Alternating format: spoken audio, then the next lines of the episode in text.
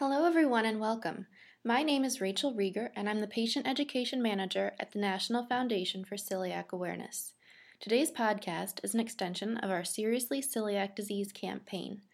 Many of you have probably already seen our video about how to talk to your family members about getting screened for celiac disease, our discussion guides to help you further, and our other resources. But if you haven't seen them, I encourage you to check them out on our website about family member testing, seriouslyceliac.org. Unfortunately, we know that many family members often run into pushback from their doctors when they ask to be screened for celiac disease. This podcast is meant to be a guide to help them successfully get screened after learning about their celiac disease risk. For this discussion, we'll talk about where to draw the line with doctor pushback, and what to do if your doctor doesn't want to take the proper route to test you for celiac disease. Joining me to give some helpful tips is Ann Lee of Dr. Schär USA. If you tuned in to part one of this podcast series, you may already remember Ann. But for those who are just tuning into this series, Ann, would you like to share a little bit about yourself? Sure, that would be fine, Rachel. First of all, thank you so much for including me on this podcast. I think it's so important to really get to the meat of some of these issues when it comes to patient testing. I myself am a dietitian. I work for Dr. Schär, but I'm also a celiac and have actually experienced some of the things that we'll be talking about today. I formerly worked at the Columbia Celiac Disease Center as their patient care and research dietitian. Came to Dr. Schär about 8 years ago and finished my doctorate in nutrition education, mostly because I really felt the need to be well-informed and to really have a great place to start some of these conversations from. Well, thank you for being here with us to share your expertise. Well, thank you. My pleasure.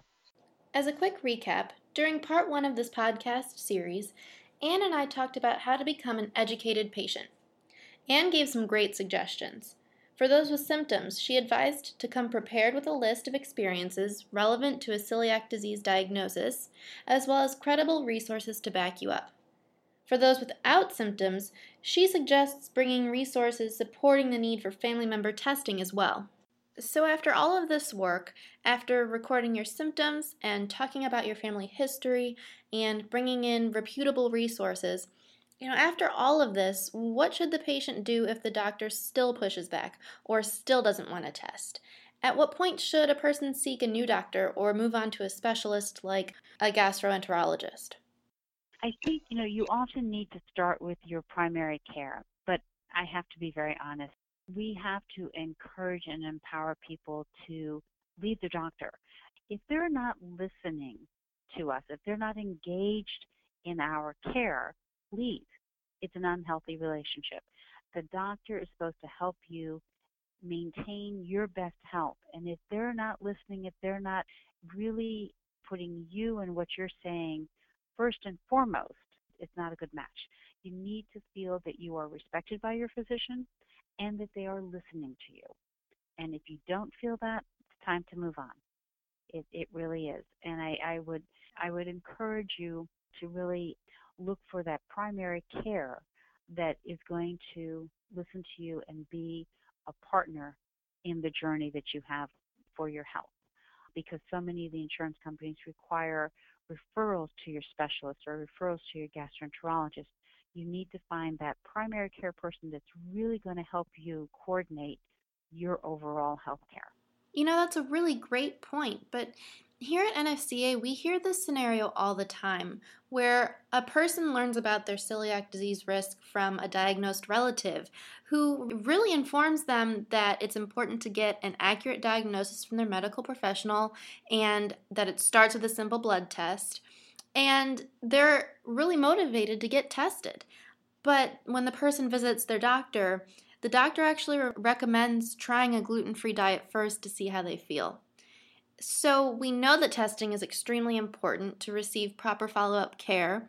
So how can this person remain a partner in their health care and advocate for properly testing while still respecting their doctor? On that, I would say that they need to have a follow-up conversation. And even I would bring in the video, Talk, Tell, Test, to say the testing is what's key, because once you have that testing and you can have that definitive diagnosis, it's going to be easier to map and monitor any other related issues. And it may help clarify future symptoms or concerns. So that testing is really the cornerstone of care. And I would just have that conversation and say that I understand that you may not think that testing is important, but for peace of mind and for engaging the entire family, we need that cornerstone and we need the testing done. What should a family member do if their last test for celiac disease came back negative and they go back to the doctor to get retested, as we know is important, and their doctor doesn't think that they should be retested regularly? It would be, again, the same thing, just making sure that the physician's aware that the guidelines and recommendations state that a family member should be tested every 3 years or so. And it's a simple blood test. It could be part of their routine annual physical, but just done every 3 years as a way of monitoring. Just to describe that this is as important as watching their cholesterol, as doing that other routine monitoring, just not as often. It only needs to be done every 3 years unless there's changes in symptoms or changes in the person's general health. I think we need to think about that it's not all up to the physician. We need to be informed and empowered as well to help really direct our own care. I think that if we go in with a positive attitude, engage that physician, once you find the right one, they'll respect that. I know that in the past that hasn't always been the case, but I think that going in well-informed, positive, that we can make it different. We can make these physician experiences better. That's so empowering. It really gets you excited to become a partner in your healthcare and to really play an active role. Absolutely. But sometimes we get militant. We need to balance it, and be respectful of the physician as well. Oh, absolutely. I couldn't agree more. They're humans just like you and I, and we definitely need to keep in mind being respectful. Correct. Well, Ann, before we wrap up, is there anything else you'd like to add about doctor pushback or what you can do if your best efforts at advocating for celiac disease testing are coming up short? I think the important thing is as you had said, one, to be well-informed and make sure you have good, reputable resources. We at Schär have great educational resources on our web, and FDA does, as I said, the NIH, NASPGHAN, good scientific-based, fact-checked information that you can share with your physician. But it's also very important to remember that you as a patient have choices. If you're not feeling that you're being cared for the way you should be, and you're not getting the quality of the care or you're not being listened to, it's time to make a change. And it doesn't have to be big or dramatic, but you have to follow your gut and really find that partner in your healthcare, that physician or nurse practitioner that's really going to listen to you and really make sure that your health is the center point of your care. Perfect last remarks. Well, thank you, Ann, for joining me, and thank you, everyone, for tuning in to our podcast.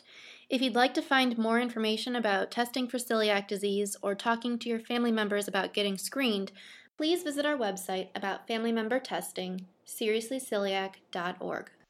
And don't forget to tune in to part 1 of this podcast series to learn how to become an educated patient. Well, thank you so much, Rachel, for having me. It's my passion to make sure that people know more about celiac disease and know how we can really make our life better, being well-informed and well cared for. So I appreciate the opportunity. For those of you who tuned in, we'd love to hear your feedback. If you have any questions, comments, or suggestions, please email us at podcasts@celiaccentral.org.